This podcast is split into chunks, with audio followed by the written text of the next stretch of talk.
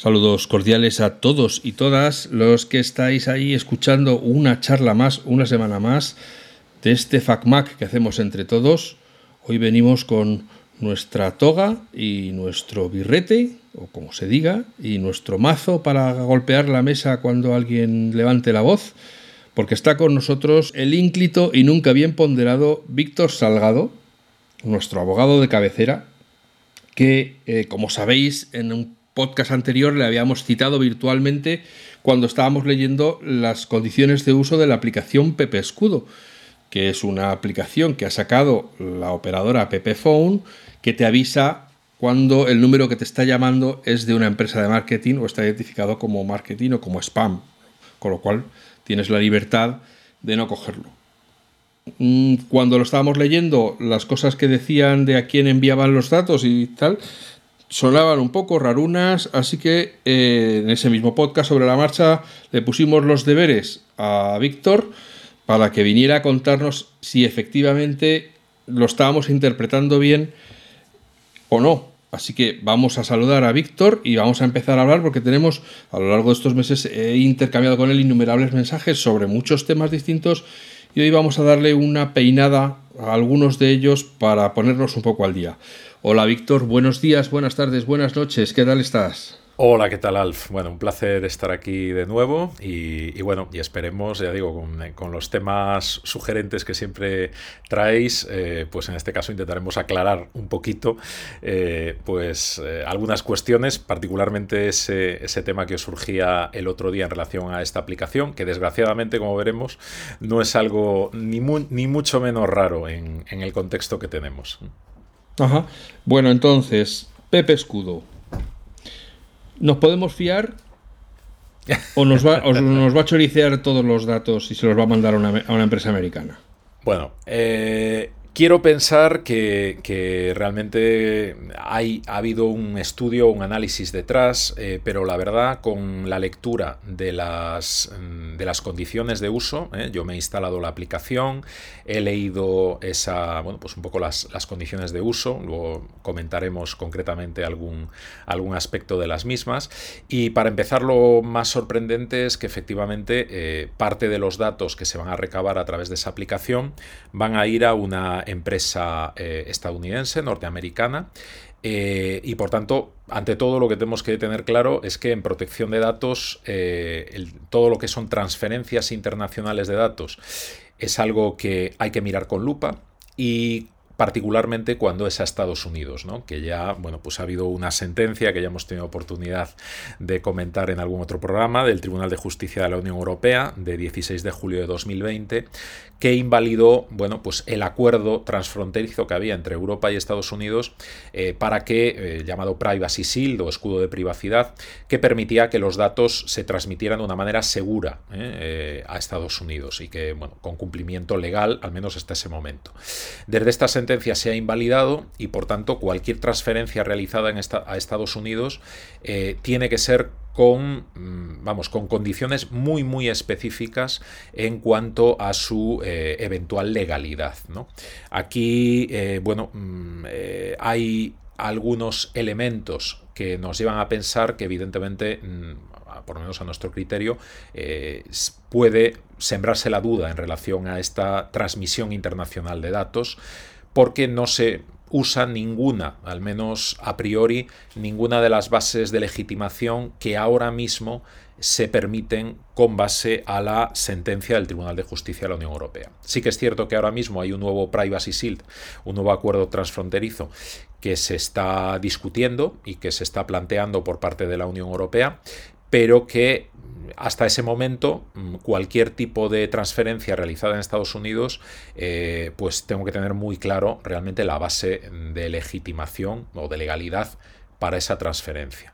Eh, a efectos prácticos, mm, de alguna manera, eh, tendríamos que ser muy claros a la hora de dar esa información, tendríamos que ser muy claros a la hora de decir qué datos se están, se están enviando a Estados Unidos, eh, qué se puede hacer o qué se está haciendo eh, con esos datos y luego eh, solicitar nuestro, si no queremos tener ningún tipo de problema, solicitar nuestro consentimiento explícito para que realmente nosotros, nosotros autoricemos esa cesión de datos a Estados Unidos. Es decir, no vale simplemente con informarnos, no vale simplemente con que se ha firmado un acuerdo como se dice en las condiciones, que son cláusulas corporativas vinculantes de las en su día aprobadas por parte de la Comisión Europea, pero cuando es para Estados Unidos, lo, ha dicho claramente el Tribunal de Justicia de la Unión Europea, se tienen que cumplir eh, condiciones extra que desgraciadamente en el caso de Estados Unidos no se dan, porque Estados Unidos tiene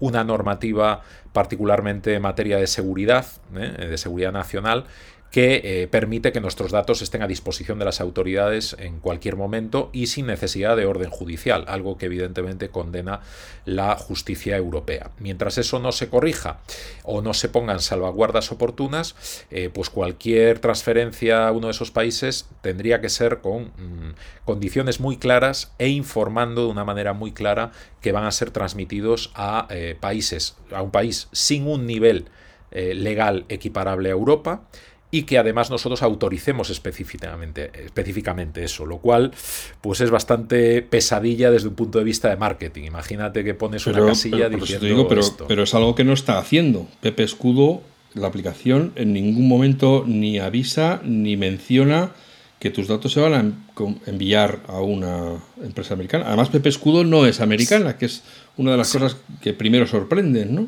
Claro, eh, primero, hombre, sí que se nos dice evidentemente que eh, Pepe Escudo va a ser tratada en España por parte de Pepe eh, con domicilio en Madrid, pero sí se nos advierte y se nos avisa de que hay una empresa americana que va a tener también acceso a datos, se, nos, se la ubica concretamente en Seattle. Y además se nos dice claramente, digamos, se es bastante ambiguo a la hora de dar esta información y eh, bueno, se dice concretamente entre los términos y condiciones, lo cual podría también eh, incumplir el artículo 13 del Reglamento General de Protección de Datos del europeo. Eh, digamos que mm, pueden no estar sujetos, pueden, digamos, estos países que no solamente sería Estados Unidos, sino otros países que evidentemente pudieran tener acceso a, a esos datos, pues por copias de seguridad, etcétera, pues realmente digamos, se es muy ambiguo en relación a esos países y sobre todo se es muy ambiguo en el que puede que no tengan el nivel de cumplimiento, hay que, hay que eh, equiparable a, Europa, hay que decir claramente que no lo tienen, ¿no? Y desde luego, en este caso, mm, bueno, eh, cuando se transfieran, por ejemplo, se dice dentro de la normativa, dentro de, la, dentro de las condiciones de uso, eh, que los centros de de esta empresa están ubicados fuera del área económica europea, que puede que no estén sujetos a la ley de protección de datos eh, equivalente, puede que no estén sujetos, no, hay que decir claramente que no están sujetos, evidentemente, a la ley de protección de datos equivalente nuestra, quiero decir, de europea, y también pueden ser procesados por personal situado fuera del espacio económico europeo que trabaje para nosotros o para uno de nuestros socios y nos dicen claramente, sin especificar, que su información, por ejemplo, podría ser transferida a Estados Unidos, Brasil, Singapur y Australia. ¿no? Que puede ser eh, o o y. O sea, que a lo mejor resulta que la información se envía a todos. y esto es sorprendente. Esto me sorprendió por lo innecesario, porque no es un servicio que digas, no, es que requieres una ciencia que solo está disponible en Estados Unidos, ¿no? es una base de datos de teléfonos de marketing en Europa, fundamentalmente, puesto que nosotros estamos en España. Luego, entonces, no veo la necesidad de contar con un.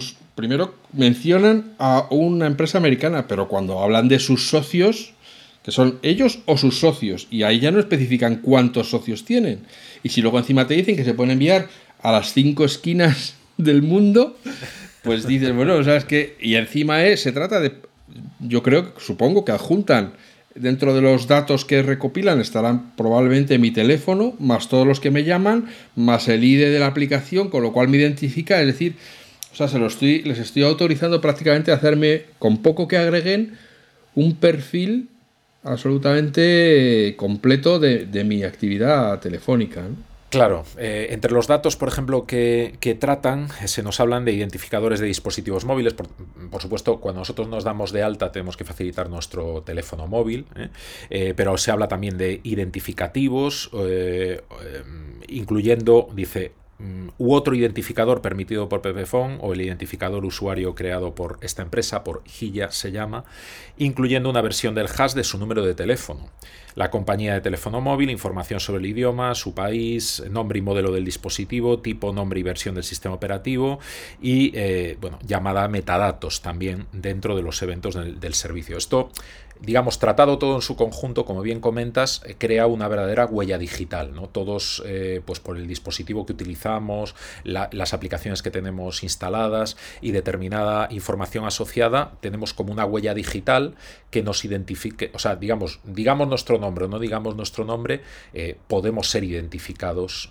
o somos datos, son datos identificables por parte de, de distintas entidades y distintas empresas como en este caso de alguna manera. ¿no? Algo que a mí me sorprende sinceramente cuando para el uso que tú me estás, vamos, que, que, tiene, que es un uso además legítimo y yo creo que un objetivo loable, ¿no?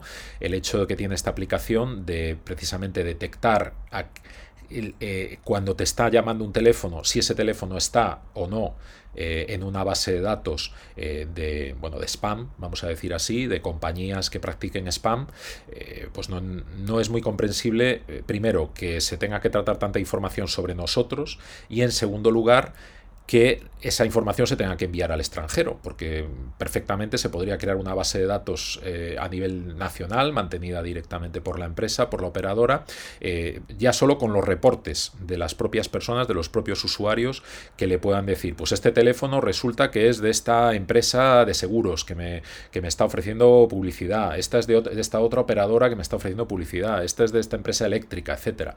Y aparte de los datos que son disponibles públicamente en las guías de, comunicación de, telecomunicaciones. ¿no? Entonces, en ese sentido, ya digo, sorprende un poco este tratamiento. ¿no? Entonces, por cerrar ya el tema este, eh, la aplicación Pepephone en España, tal y como está descrita en sus propias condiciones de uso, ¿es legal? Podríamos decir que no, no es legal, al menos eh, en el cumplimiento estricto de la, normativa eh, europea en materia de protección de datos. Eh, y debería, de alguna manera, revisarse esta política para, bueno, pues desde luego cambiar la base de legitimación. Aquí la base de legitimación que se da en el tratamiento de los datos y la cesión y la transferencia de esos datos al extranjero, pues básicamente es la relación contractual mm, eh, que se establece entre el usuario de la aplicación y la propia empresa y a, a nuestro criterio no sería correcto. ¿eh? Debería de establecerse en base a un consentimiento informado y claro eh, del, del, usuario que evidentemente autoriza la cesión de sus datos en su caso y la utilización de sus datos y el tratamiento de sus datos y también en su caso la transferencia internacional de sus datos siendo consciente que esos datos eh, van a ser tratados por un país no equivalente. Para poner un ejemplo de qué texto se podría poner eh, para, para, este consentimiento ¿eh? sería algo así como acepto expresa y conscientemente que mis datos sean tratados en los sistemas informáticos de el proveedor norteamericano X y que de este modo transferidos a los Estados Unidos de América u otros países que no tienen, y esto está la palabra, no había que destacarla, que no tienen un nivel jurídico eh, de protección jurídica de datos personales equiparable a España. Entonces, ni, ni tampoco poseen garantías adecuadas para su tratamiento. Claro, poner esto en unas condiciones eh, y desde un punto de vista de marketing, que además hay que destacar, hay que poner una casilla mm, no marcada, no previamente marcada, que el usuario tenga que marcar, desde un punto de vista de marketing no queda muy bien. y más en una aplicación que lo que se supone es precisamente que te va a intentar proteger del tratamiento mm, por lo menos del abuso que terceros pueden hacer en relación de tu información. Desde el punto de vista de la comunicación, pienso que es un, un error garrafal de Pepephone, porque primero, si la gente no es consciente de esto, se está aprovechando de ello. Es decir, está usando eh, esta aplicación para recolectar datos de, usuarios que además no son suyos, con lo cual eh, yo no soy cliente de Pepephone, pero si me instalo esto va a tener datos de mi operador, de con quién estoy. Y luego además, para colmo, eh, dice, sacamos esto porque nosotros nunca te llamamos y como estamos en contra del spam, porque nosotros no lo hacemos, pues queremos que te puedas defender. Si alguna vez ha habido un ejemplo más paradigmático de que si algo es gratis es que tú eres el producto, es esta aplicación. O sea, algo que teóricamente Pepefon viste como altruismo, puesto que nosotros no te hacemos spam, queremos que te defiendas y que tampoco te lo hagan los demás, resulta que lo que están haciendo es recopilar datos descaradamente por usar esta aplicación para luego poderlos procesar y, bueno, supongo, no, no, puedo pensar de otra manera que luego sacarlos al mercado para que se junten con los datos de Facebook, los de Twitter, los de LinkedIn, todos estos que están vendiendo para acabar construyendo ya definitivamente el perfil último, ¿no? Ya el, el último.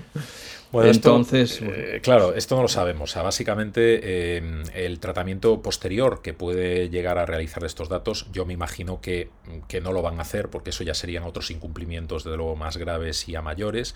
El único incumplimiento, básicamente, que, bueno, que, en nuestra opinión se está produciendo eh, es eh, la digamos, la mala información, la mala construcción de estas condiciones de, uso, eh, a lo mejor el error a la hora de, pues evidentemente, enfocar esta transferencia internacional de datos y eh, el hecho de no pedir esta autorización inequívoca, que desde luego entiendo que sería la única base eh, firme sobre la cual en estos momentos, en un escenario en el que tenemos el escudo de privacidad invalidado por parte de la, del Tribunal de Justicia de la Unión Europea, eh, pues eh, yo si tengo que enviar datos al extranjero, desde luego me agarraría eh, a esa, a esa tabla antes que irme a pues una tabla más endeble eh, en la cual pues evidentemente me puede hacer aguas.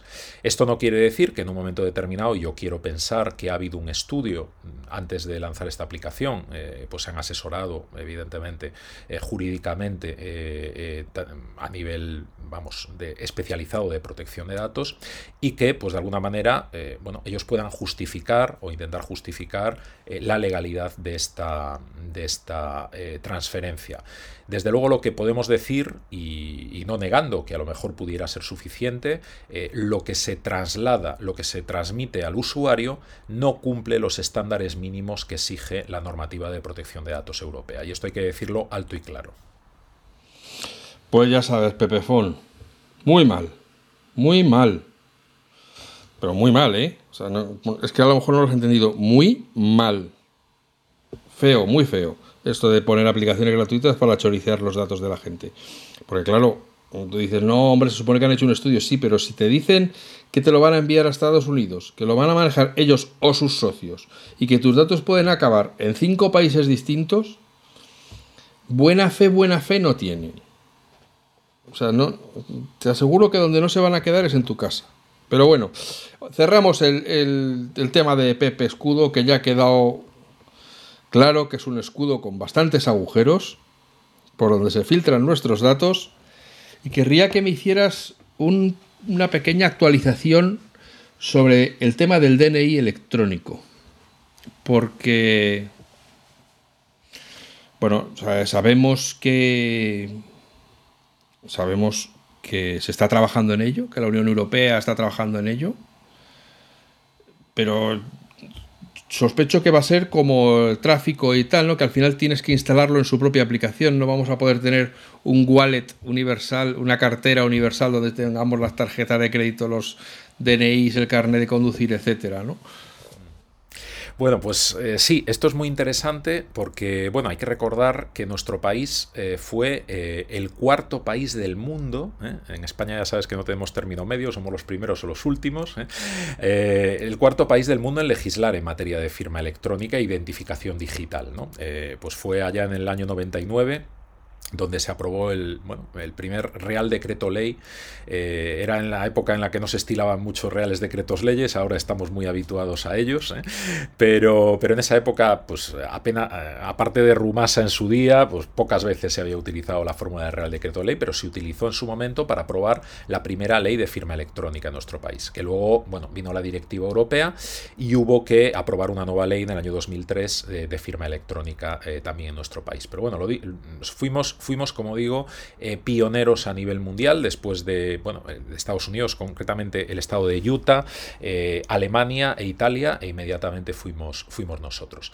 la tecnología realmente está bastante madura a efectos de poder identificar a una persona con plenas garantías hoy por hoy eh, basados en tecnología criptográfica y, otros, y otras tecnologías asociadas. Eh, desde hace muchos años se pueden pedir, como sabemos, firmas electrónicas ante distintos organismos. La más conocida, pues de la Fábrica Nacional de Moneda y Timbre, que podemos pedir generalmente para cuestiones fiscales, aunque podemos utilizarlo evidentemente para todo lo relacionado con la administración. También en el ámbito privado, eh, pues empresas como Camerfirma, ACE, Feste, ya desde hace muchos años, ¿eh? eh em, Docuten, etcétera, son empresas que pueden emitir perfectamente firmas y identificar a una persona y, ser un poco, entre comillas, como nuestro DNI digital eh, para, para, firmar documentos e identificarnos a través de, de Internet, etcétera. Eh, ¿Qué nos faltaba? Pues nos faltaba la plena identificación en un documento oficial eh, que se consiguió en esa ley del 2003, que se aprobó el DNI electrónico, eh, este que no somos muy conscientes de lo que es, pero bueno, desde hace eh, pues unos cuantos años, cuando vamos a renovar el DNI, ese chip que tenemos ahí incrustado es lo que tiene dentro del DNI físico, pues lo que tiene es nuestra firma electrónica, nuestra identificación electrónica ahí metida. Lo que pasa que, claro, tenemos un, primero, un conocimiento bastante limitado de que eso está ahí y en segundo lugar, eh, no tenemos mucha facilidad para utilizarlo porque vamos a nuestros ordenadores, eh, vemos las rendijas y vemos que no hay ninguna rendija por donde tenemos menos rendijas eh, para, para introducir distintos dispositivos y, en nuestros ordenadores, pues imagínate, el DNI pues menos, ¿no? Tenemos que coger o comprar o, o conseguir de alguna manera pues un externo y luego configurarlo, lo cual no es fácil y si hablamos pues en entorno Mac, pues todavía más difícil, también lo puedo decir por experiencia propia. ¿no? Eh, eh, sí que es cierto que ha habido unas últimas versiones, desde, desde, la versión 3 del DNI se puede utilizar eh, tecnología llamada la de NFC, digamos, la, que, la que yo ya no tengo que enchufarlo, sino que simplemente con acercarlo y siempre que mi dispositivo sea compatible con NFC, pues ya sea nuestro móvil, nuestra tablet o nuestro propio ordenador, pues podríamos realizar esta lectura y, esta, y esta firma. ¿Qué ocurre? Que no tenemos muchas aplicaciones, más bien mm, en nuestro país eh, son casi ninguna eh, que tenga esa tecnología, o varios proyectos, pero se quedó ahí. Y ahora mismo ya hablamos de digitalizar completamente el DNI, es decir, que conjunto nuestro DNI, o sea, sacarlo entre comillas de esa, de esa tarjeta o aparte de estar en esa tarjeta, tengamos la capacidad, el sueño dorado que tenemos todos, de dejarnos la cartera en casa y de ir plenamente documentados eh, simplemente con lo que llevamos en el móvil. ¿no? Esto lo hemos visto, por ejemplo, eh, recientemente en el ámbito de, por ejemplo, de, otro tipo de documentos oficiales, como por ejemplo el carnet de conducir. ¿eh? Pero para ello, como bien dicen, nos tenemos que descargar la, aplicación oficial de la Dirección General de Tráfico y ya ahí dentro, pues ya tenemos nuestro permiso de conducir, que incluso puede sustituir eh, perfectamente a nuestro carnet de conducir tradicional. Es decir, ya nos podemos dejar ese carnet de conducir en casa y llevar la copia tenemos también otra, otra gran aplicación que yo recomiendo, que es Mi Carpeta Ciudadana. ¿eh? Es una aplicación realmente de lo mejorcito que se ha hecho a nivel de, de las administraciones públicas en lo que se refiere al acceso y a nuestra relación con ellas, desde nuestro móvil, además de una manera muy sencilla y eh, ahí podemos llevar un montón de documentación, incluso nuestros títulos, eh, de eh, pues nuestros títulos universitarios o, cualquier otro título oficial, lo podemos llevar perfectamente ahí digitalizado y se puede perfectamente mostrar sin necesidad de llevarlo encima. y eso sin duda se irá expandiendo. Ahora mismo sí que hay un proyecto, ya desde hace, desde hace un tiempo, pues de tener el llamado DNI electrónico plenamente digitalizado. En una aplicación, no se sabe si integrado en algunas de estas aplicaciones que he comentado anteriormente o en otra aplicación distinta, pero en el que ya nos podríamos dejar el DNI en casa y eh, pues llevar nuestro propio DNI. Esto es un proyecto que ha llevado a cabo el Ministerio de Interior, que está en marcha en este momento, pero que, eh, bueno, eh, digamos, ha, surgido de manera paralela a otro proyecto de cartera digital y de identificación digital que se ha hecho también a nivel de Unión Europea. Este wallet a nivel europeo, bueno, pues parece que está un poco, no, digo, no digo tanto frenando, pero sí condicionando un poco el desarrollo que se puede hacer en España y se está mirando mucho Europa para bueno, permitir que pues, tengamos ese wallet que nos valga, eh, por lo menos a nivel no solo de identificación en España, sino también con pleno reconocimiento en cualquier país de la Unión Europea. De tal manera que esperemos que no mucho tiempo, cualquiera pueda viajar entre los países de la Unión Europea, eh, pues sin documentación física y simplemente con la aplicación del móvil poder identificarnos, pues imaginémonos en vuelos, en eh, a requerimiento de, autoridades, etcétera, etcétera, etcétera. Y, bueno, estamos muy pendientes a ver realmente cómo se lleva a cabo este desarrollo.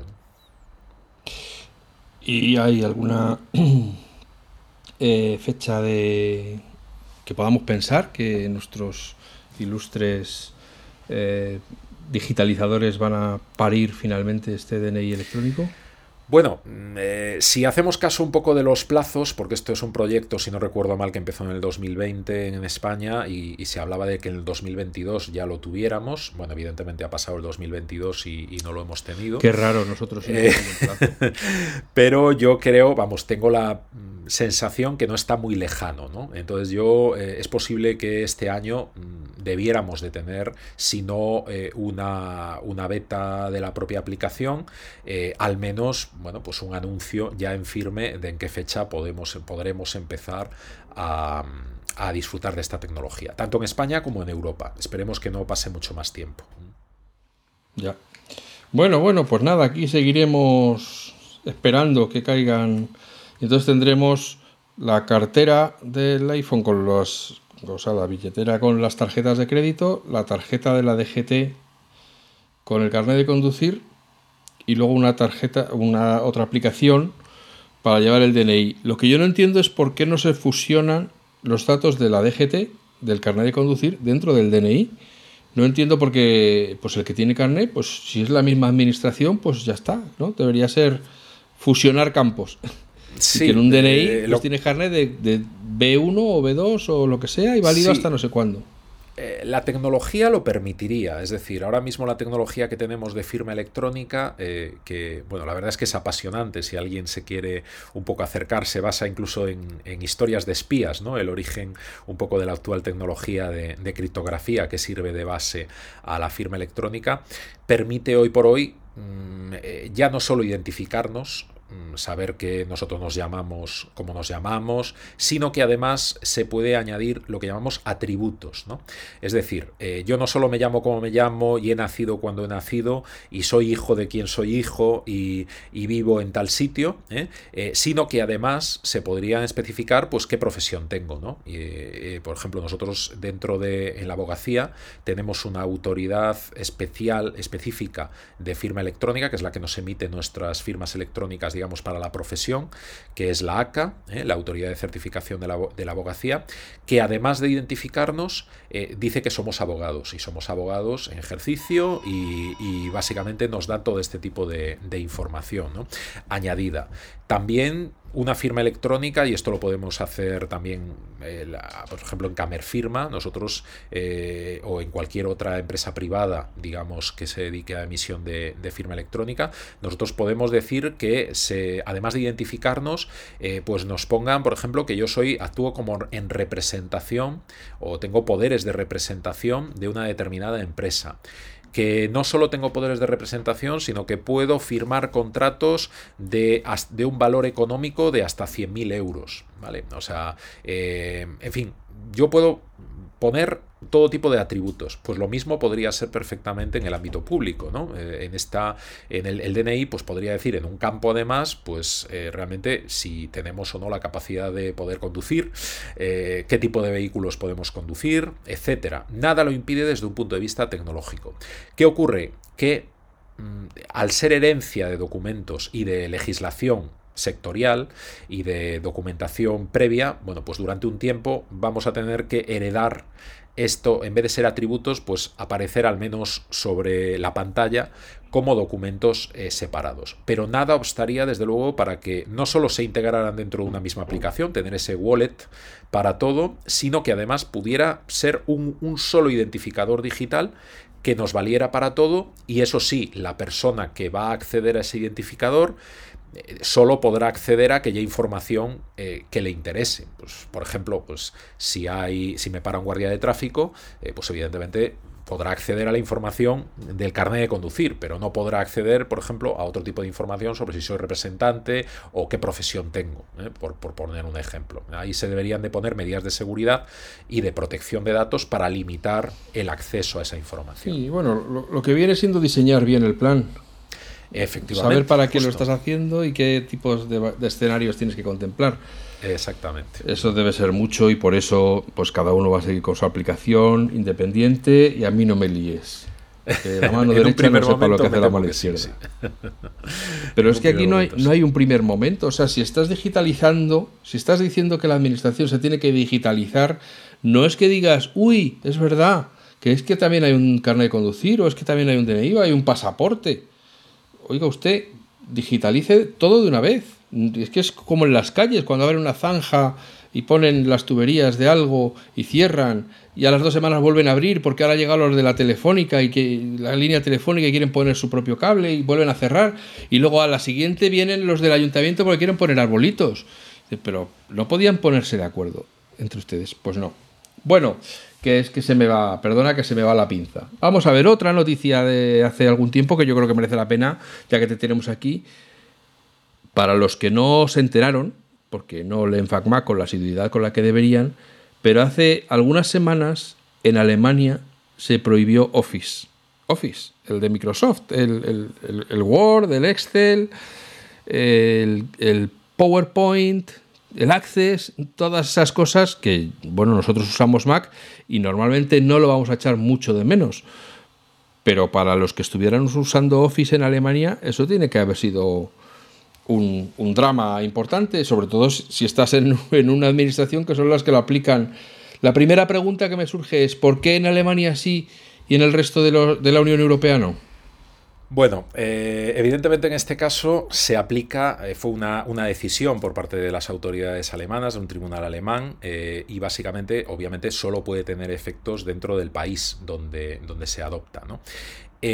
lógicamente es dentro de un contexto específico. Alemania mm, desde hace muchos años tiene una gran tradición junto con España en eh, ser enormemente protectores de eh, sus eh, ciudadanos en lo que se refiere a los derechos digitales, particularmente en el ámbito de protección de datos, de derechos de consumidores y usuarios, etcétera. Somos de los países dentro de la Unión Europea, siendo la Unión Europea, por supuesto, ya y bebiendo todos de la misma normativa europea, pero luego en cuanto a la aplicación y la interpretación de esa norma, eh, tanto las leyes internas que se adopten como las decisiones por parte de los, tribunales, eh, bueno, pues pueden ser más o menos flexibles. Alemania es uno de estos países eh, que menos flexibles son o que más duros son a la hora de aplicar medidas que entiende son enormemente protectoras de, los ciudadanos. Yo recuerdo, además, eh, hace, hace un tiempo, eh, que también sorprendía precisamente en Alemania la noticia de que había sido declarada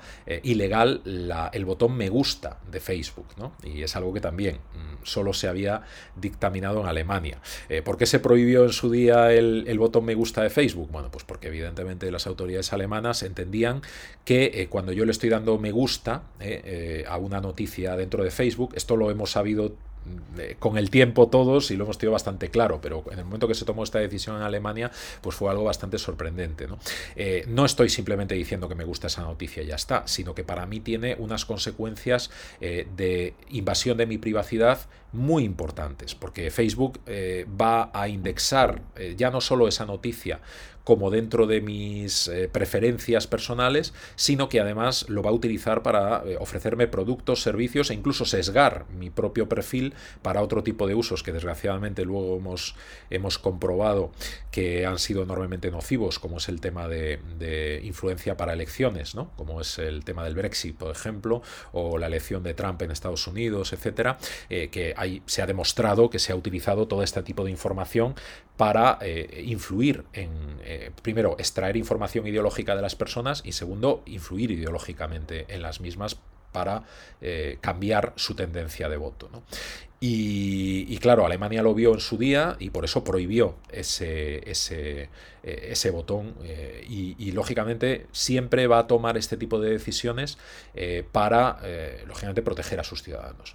Luego hay otro tipo de decisiones que sí, que estamos ya lo estamos viendo más recientemente, que se adoptan a nivel de, de, toda la Unión Europea por parte de las instituciones comunitarias, como son las de la Comisión, cuando pues, ponen una sanción a una gran tecnológica, por ejemplo, de las que cada vez nos tienen más habituados, y no solo ponen una sanción, sino que además eh, lo que menos trasciende es que junto con esa multa, con esa sanción, eh, vienen, se obligan a determinadas medidas por parte de la empresa. ¿no? O sea, no, yo no solo te pongo una multa, sino te voy a obligar a hacer esto, a quitar esto, a cambiar esto o a tratar esto de otra determinada manera. Y eso es lo que trasciende menos, lo que más trasciende pues son los, los 200 y pico millones que le pueden haber metido a, a, una empresa como Meta, pero no realmente a lo que también se está obligando a esa empresa de cara al futuro. Pues esto es lo que realmente también tenemos que tener en cuenta en decisiones de este tipo.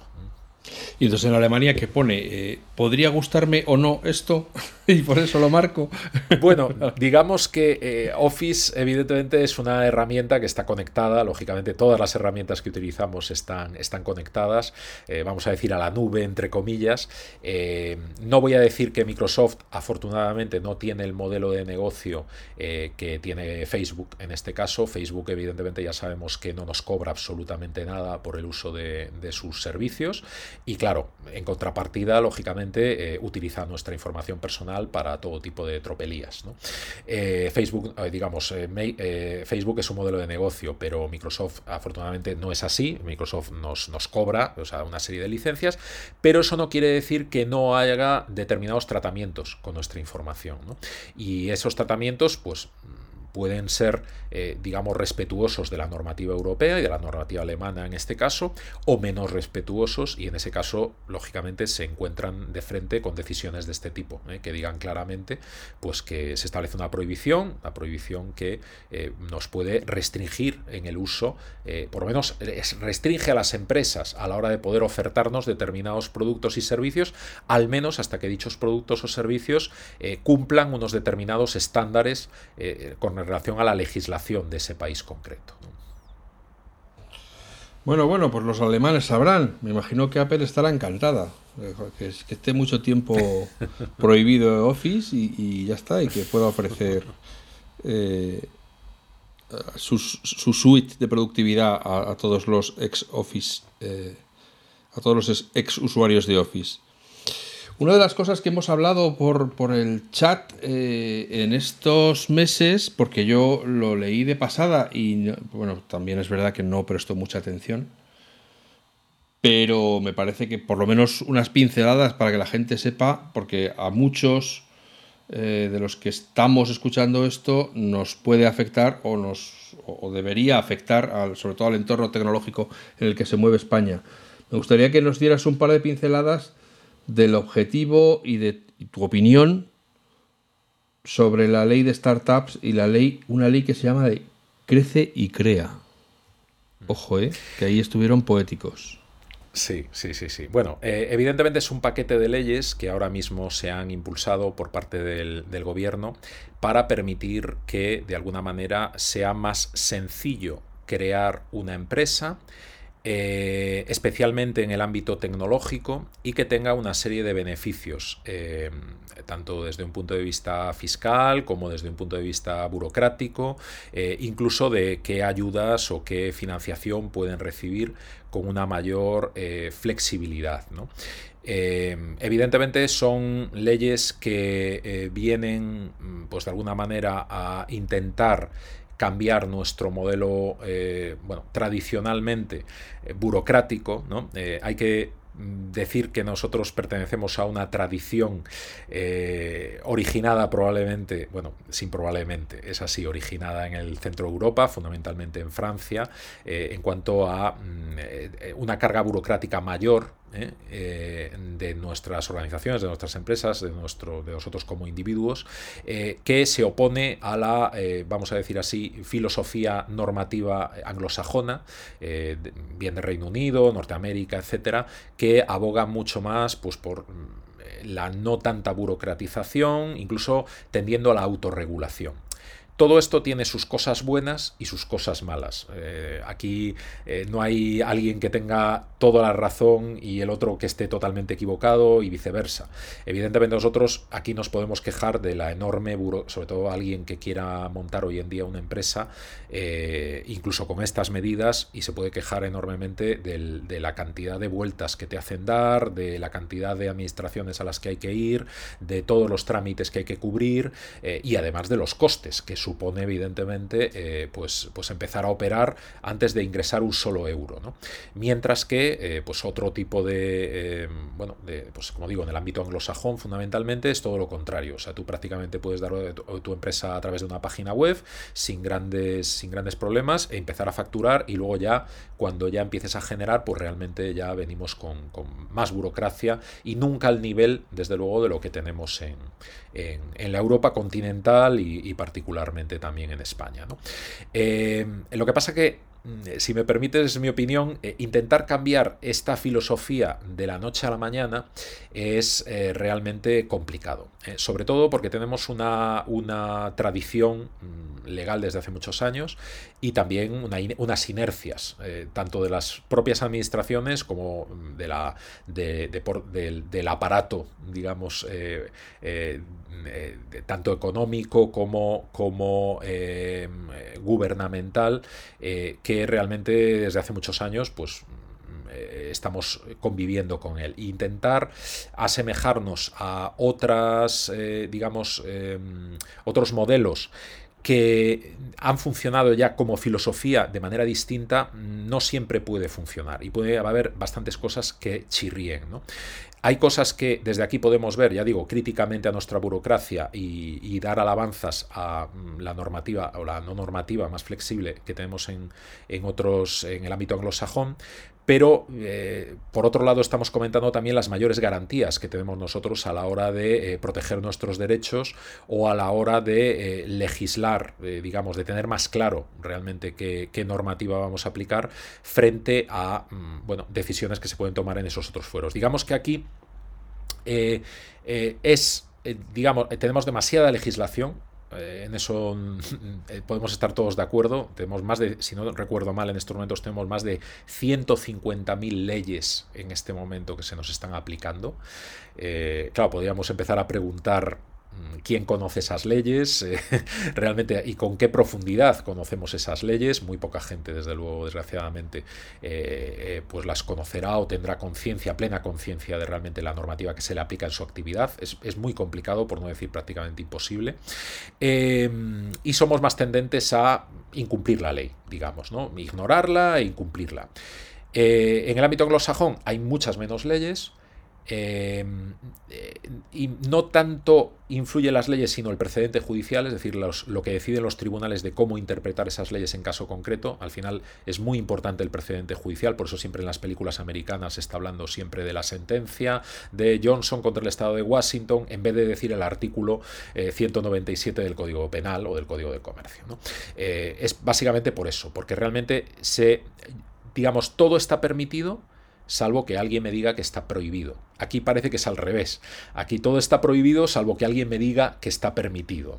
Y, entonces estas filosofías son muy complicadas realmente. Eh, tienen, como digo, sus pros, tienen sus contras, Pero, eh, insisto, mm, eh, cambiar este modelo de la noche a la mañana es muy complicado, sobre todo sin ser plenamente consciente de toda la normativa que se está aplicando. Entonces, dos leyes que desde luego tienen una finalidad eh, pues muy, muy loable y que, bueno, pues adoptan una serie de medidas que pueden resultar, pues eso, de aligeración burocrática, de intentar tener empresa en el mínimo tiempo posible, de no tener pues muchos gastos al principio, pero que desde mi punto de vista, debería de acometerse con una revisión más profunda de, digamos, de toda la normativa, que esto ya sería una, una, labor bastante más pesada y más tediosa, que realmente no solo vaya a ayudar a las empresas, vamos a decir así, startups de nueva creación, porque aquí ya empezamos a discutir, bueno, ¿y por qué las startups y no una empresa que lleva, pues imagínate, 20 años funcionando, pero que realmente ahora eh, también está aportando eh, conocimiento, innovación y que realmente puede beneficiarse también de todo esto, ¿no? Bueno, pues ahí lógicamente podemos entrar ya en ese tipo de discusiones y que realmente em, eh, creamos agravios comparativos que desgraciadamente hacen, desde mi opinión, un flaco favor a, nuestra, a nuestro tejido empresarial. ¿Eso que fomenta? Bueno, pues evidentemente que eh, bueno, pues se hagan empresas más ad hoc, más concretas. Si yo quiero sacar un nuevo proyecto, tenga que montar una nueva empresa eh, para beneficiarme de determinadas ayudas o de determinada facilidad, eh, cuando realmente yo no tengo una estructura de grupo empresarial, ¿no? Y que finalmente, pues eso me va poder salir pues, al final más caro desde un punto de vista, por supuesto, burocrático, pero también los costes asociados, ¿no? Como pueden ser pues, asesoramiento, el hecho de bueno, pues tener, lógicamente, profesionales que vayan a adaptar legalmente cada una de esas actividades, eh, con toda la documentación aparejada, en fin, mm, ya digo, la carga ya no solo directamente, sino indirectamente que puede conllevar eh, realmente la aplicación de este tipo de, leyes, es algo que como mínimo eh, debería, deberíamos reflexionar. ¿no? que día digo, pueden ser medidas que vayan en la buena, en la buena dirección, pero que desde mi punto de vista debería de ser un análisis más complejo, más, eh, digamos, más amplio ¿eh? de toda la legislación y ver realmente qué es lo que tiene sentido. Es decir, no, no traer cosas del extranjero porque son buenas y han funcionado fuera y directamente implementarlas aquí como por arte de magia de que va a funcionar, cuando realmente nuestro, nuestro ecosistema es totalmente distinto. ¿no? no podemos traer, por mucho que nos guste el canguro de Australia, eh, pues no lo podemos traer aquí y a ver cómo funciona o viceversa. ¿no? O sea, realmente es, es muy complicado y, y ya digo, tiene sus ventajas, tiene sus inconvenientes. Hay, por ejemplo, eh, nosotros en el ámbito de protección de datos, cuando hay alguna organización que quiere hacer algo muy, muy, muy extraño, hablo de startups directamente, ¿no? En el despacho, eh, pues, eh, y se la quiere jugar en el ámbito, o sea, coger modelos de negocio estilo red social, pues nosotros desde luego no le recomendamos empezar enfocarse aquí, sobre todo si tiene una vocación internacional, ¿no? Pues le recomiendo que se vayan a Estados Unidos. Donde Estados Unidos la, norma, la normativa de privacidad es mucho más laxa que en Europa. Claro, luego si quieren dirigir sus productos o servicios a Europa, van a tener que cumplir igual la legislación europea, pero por lo menos en inicio no se tendrán que preocupar tanto. Ahora, por ejemplo, en propiedad intelectual, eh, Estados Unidos eh, realmente, o sea, quiero decir, le recomendaría si vas a tener un producto muy donde quieres proteger eh, la, desde el inicio muy bien tu propiedad intelectual y tu propiedad industrial y sobre todo mm, no arriesgarte a que te demanden por este motivo a primera de cambio, yo le recomendaría emprender en España, desde luego, y no irse a Estados Unidos, porque Estados Unidos, desde luego, la legislación en esta materia, en materia de propiedad intelectual y propiedad industrial, es una auténtica pesadilla desde el punto de vista de una startup. ¿no? Eh, en Estados Unidos, claro, nos puede sorprender. ¿Por qué hay empresas tan grandes de, software o tecnológicas en Estados Unidos y en, y en, Europa no hay esos mastodontes que tenemos allí? Bueno, pues fundamentalmente por, en parte, por esta legislación, ¿no? En el cual, pues yo imagínate, saco una, una startup que es muy buena, como Instagram en su momento, ¿no? Eh, que empieza a tener usuarios, empieza a hacerlo muy bien y empieza a crecer muy rápidamente, pues eh, tengo el riesgo de que enseguida saque la cabeza y haya muchas empresas que allí se patenta absolutamente todo, incluso, bueno, en su momento se patentó también el doble clic, el multitouch, ya sabes que utilizar varios dedos en una pantalla, todo eso está patentado. Con lo cual, si yo voy a utilizar una aplicación que se pueda tocar con varios dedos o que vaya a utilizar el doble clic, yo teóricamente tendría que tener una licencia para usar esa patente en mi aplicación. Bueno, con esto te puedo asegurar que hay decenas, cientos de patentes que cualquier empresa eh, va a tendría que tener en consideración a la hora de empezar a emprender en Estados Unidos y pagar los royalties correspondientes. Esto sería inasumible, nadie lo hace, ¿vale? Entonces, vas a infringir patentes. De hecho, en Estados Unidos lo que tenemos son auténticos trolls de las patentes que lo que se dedican es a tener un grupo de ingenieros en una habitación ideando cosas eh, a otro grupo de abogados en otra habitación eh, patentando esas cosas y no, nadie fabrica nada, nadie hace nada ni saca nada al mercado. Simplemente se quedan esperando a que alguien infrinja una de esas patentes para inmediatamente demandar.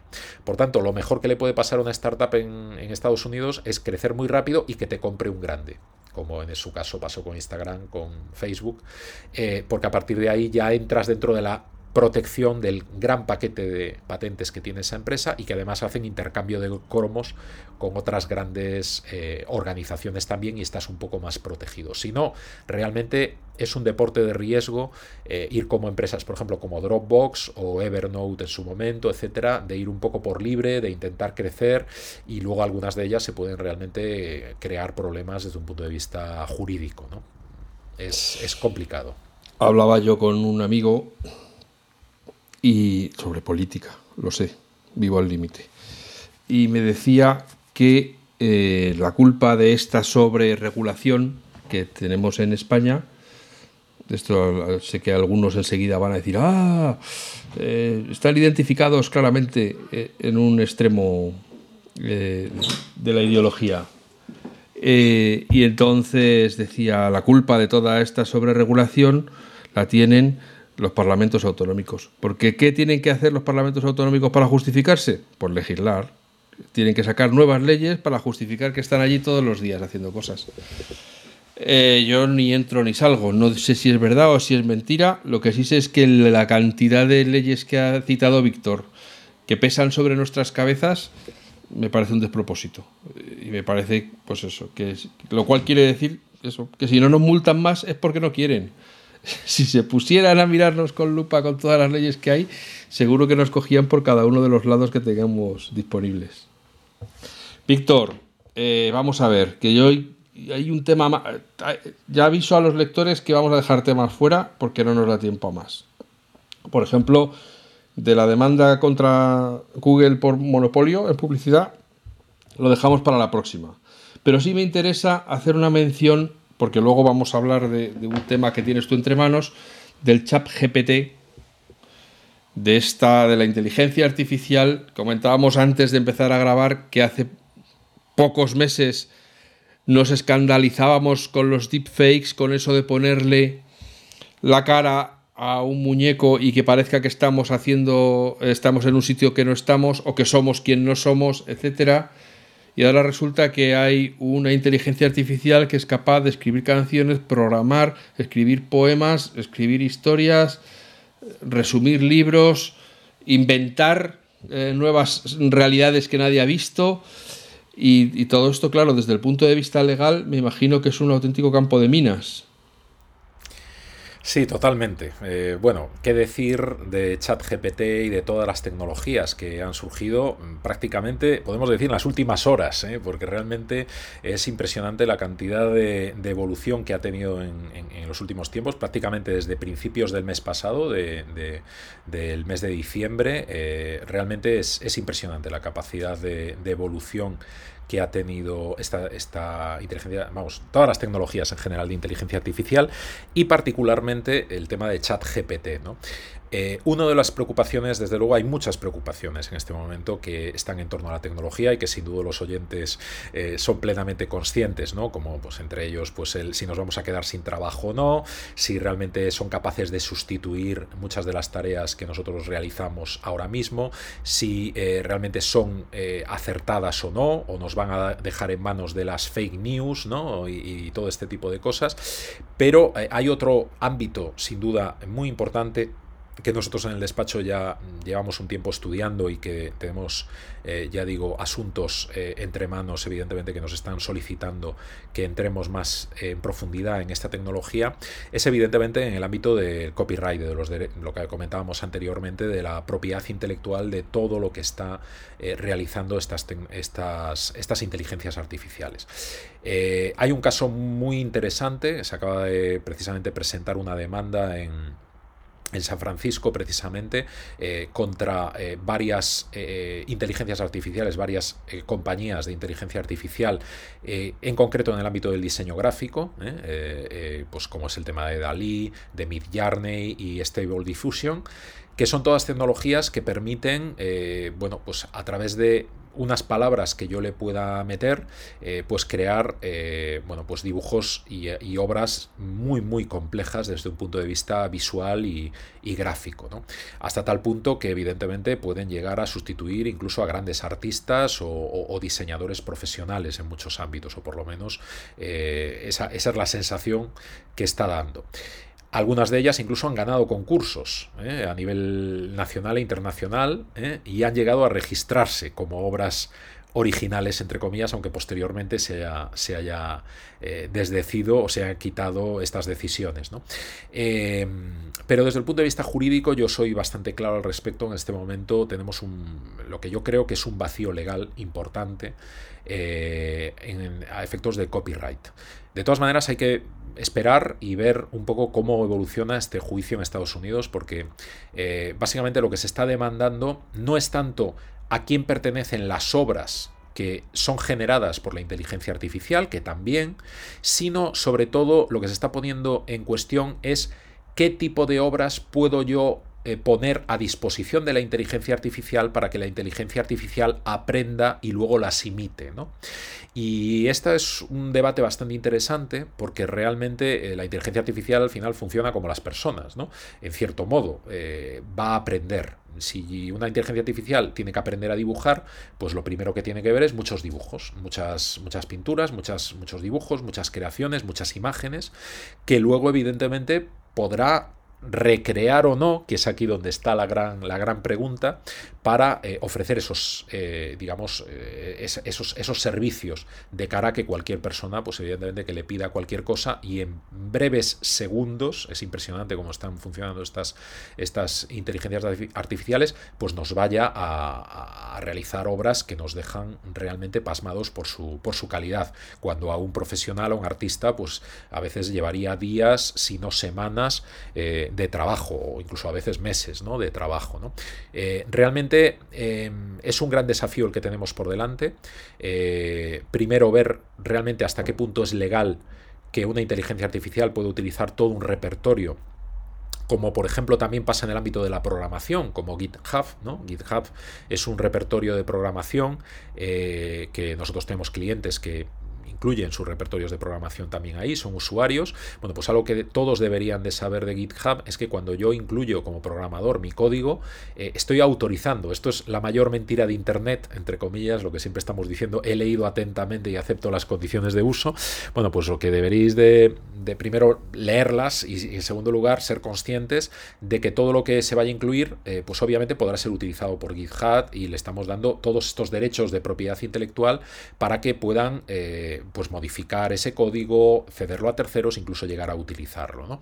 Eh, hay que ver estos límites también, porque todo esto está en, proceso de revisión.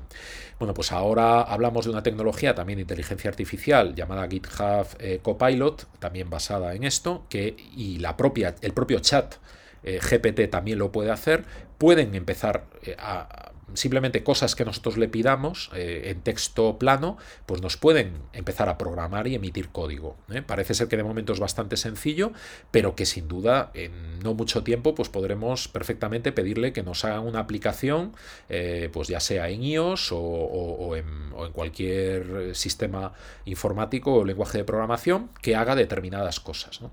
Para desarrollar esa aplicación, obviamente van a utilizar todo este repertorio. Hasta qué punto es legal, no es legal y qué derechos, eh, quién va a tener los derechos sobre eso que se vaya a hacer. La persona que le ha metido los comandos o las órdenes para que eh, se cree esa obra. el programador, el desarrollador que ha hecho esa inteligencia artificial o en estos momentos nadie bueno, yo me inclino, es una opinión particular, eh, pero salvo que la ley, hasta que la ley no cambie, eh, eh, realmente nadie. O sea, básicamente todas las obras ahora mismo que se vayan a generar por inteligencia artificial incumplen la base fundamental de la propiedad intelectual, que sea que deban ser creados por una persona, en este caso no son creados por una persona, son creados por, por, una, por un programa, por una inteligencia artificial, y por tanto no son objeto, no pueden ser objeto de propiedad intelectual, ¿no? no se pueden proteger como creaciones. Por tanto, todas estas obras que estamos viendo son de dominio público desde el minuto uno, ¿eh? desde el momento en que, en que aparecen y que se crean y que se publican, pues cualquiera, por supuesto, lo podrá utilizar, lo podrá reutilizar y sin necesidad de pedir ningún tipo de, de autorización, aunque ya sabemos que hay, estas herramientas ponen sus licencias o permiten o intentan limitar, pero hoy en día, al menos con la legislación europea y española, ¿eh? no, no, se podría poner un límite directo a, a, estas creaciones y son de dominio público y esto incluye también a los textos generados por ChatGPT, que no dejan de ser obras también de, que podrían ser susceptibles de propiedad intelectual. En estos momentos incluso hay, se están publicando libros, ¿no? Eh, eh, hay eh, y, guiones de, series de televisión y de, películas que se están haciendo enteramente por, por, la inteligencia artificial. ¿no? Si esto es así, evidentemente, pues son de dominio público desde el minuto uno, aunque mm, ojo, si yo utilizo ese texto como base y luego yo lo modifico, ya es distinto. Entonces aquí estamos hablando de que hay una, una persona que ha retocado, que ha contribuido a esa obra y eso sí es eh, protegible dentro de la norma, eh, dentro de la de la normativa en materia de propiedad intelectual. Entonces no es igual. Entre otras cosas, yo creo que será prácticamente indemostrable que has usado inteligencia artificial. Esta es la otra gran pregunta, claro. Eh, porque si, todos los textos son únicos y no se repiten, pues ya está. Claro, pues e- efectivamente. Ahora mismo, bueno, se está estudiando precisamente este tema. Parece ser que se están desarrollando distintas herramientas, lo mismo que las herramientas para detectar plagios, ¿no? Tradicionales, pues hay herramientas ahora que intentan eh, deducir cuando algo ha sido creado o no por una inteligencia artificial, pero estas herramientas tampoco son perfectas. Es decir, cualquier persona pues, podría utilizar perfectamente una, una eh, bueno, presentar algo como original y en estos momentos habría verdaderos problemas eh, para, para, determinar si es o no creado por un humano o por una inteligencia artificial. Incluso si hacemos la prueba con ChatGPT, eh, podemos someter un texto, decirle a ChatGPT si sería capaz de, de diferenciar si un texto ha sido creado por chat por, él, por ella misma, por esta tecnología o por un humano y nos, nos, va a nos va a responder, bueno, pues lo puedo intentar, dame ese texto y le metemos ese texto y es un texto que ella misma ha creado y ella misma nos va a decir que ha sido creado por un humano, ¿no? Con lo cual es no deja de ser bastante sorprendente hasta qué nivel es más humano de lo que parece. Siempre negarlo. negarlo aunque sea evidente, ¿no?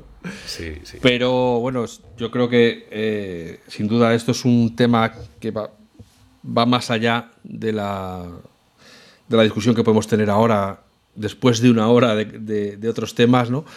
que tiene muchas implicaciones filosóficas y tal. Yo creo que si a una inteligencia artificial se le puede dar a leer o a ver todo lo que se quiera, de la misma manera que todos los escritores y todos los pintores se han nutrido de ver y de leer para luego crear su obra. No, no, no veo que. No se me ocurre decirle a Manuel de Falla que debería pagar copyright por Mozart y por Beethoven y por todos los que le inspiraron, o por Strauss, o por. En fin, todos esos mm, que luego le han servido para para crear su, su, música. ¿no? Entonces, de todas formas, yo creo que lo que hay es mucho miedo, como siempre, una posición conservadora de ahí, protejamos lo que tenemos, porque esto nuevo a saber cómo va a acabar todo. ¿no? Y se intenta mantener un status quo que ya ha saltado por los aires. Es, yo creo que lo que necesitamos es a lo mejor un, un tiempo para reconocer que nuevamente nuestra realidad ha cambiado, que esto es lo que hay y que no se le puede poner puertas al campo y que si hemos llegado hasta aquí, lo mejor que podemos hacer es abrazarlo e intentar llegar lo más lejos posible con ello. Pero bueno, sí. Eh, Totalmente. Eh, yo creo que en este sentido eh, eh, has dado un, vamos, un buen argumento, de hecho es lo que se está barajando y lo que se está planteando, cómo yo voy a limitar los contenidos para que, para que la propia inteligencia artificial aprenda cuando las personas no tenemos ningún tipo de limitación al respecto. Es decir, mm, podemos perfectamente ver todo tipo de obras, inspirarnos en cualquier tipo de, de, obra preexistente, leer, ver contenidos audiovisuales, eh, etcétera, etcétera, etcétera. Eh, precisamente es el derecho de acceso a la cultura el que tenemos todos y al final nosotros eh, lo que vayamos a crear va a estar siempre inspirado en alguna de estas obras que nosotros más allá de, lo que nosotros podamos aportar. ¿no? Y, lógicamente esto mismo se intenta eh, aplicar también por parte, eh, en la propia inteligencia artificial. Y desde luego es un debate apasionante que, vamos a ver. Además, esto va a evolucionar muy, muy rápido. Y sí que estoy totalmente de acuerdo contigo en que, en que ya no es que todo vaya a cambiar, es que ya ha cambiado y lo que tenemos, bueno, al final siempre la población se divide entre los que no queremos que cambie nada y los que queremos que las cosas cambien, ¿no? Y al final, pues eh, la tecnología y la realidad va a ser terca y va a permitir que todo lo que es posible sea posible y que lo que tengamos que hacer es adaptarnos, como hicimos toda la vida. Y, tragar, porque no es algo que no, es algo que nosotros vayamos a poder detener con nuestras manos, así que nada. Eh, bueno, Víctor, te perdono la vida. Eh, te dejo que sigas eh, con lo mismo, tenías hoy cosas que hacer y todo.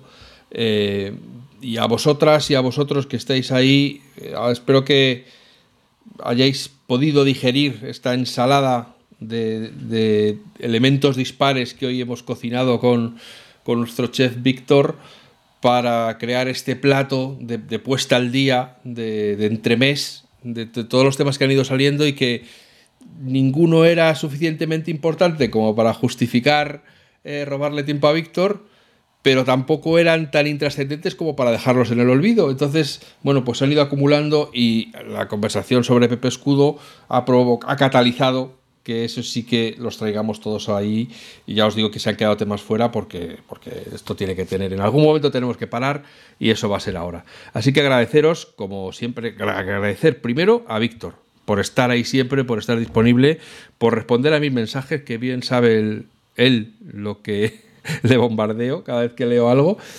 Y a vosotras y a vosotros que estáis ahí cada semana, agradeceros la fidelidad, agradeceros la escucha como siempre los mejores deseos. Que seáis felices, que seáis buenas personas y que nos escuchemos de nuevo muy pronto.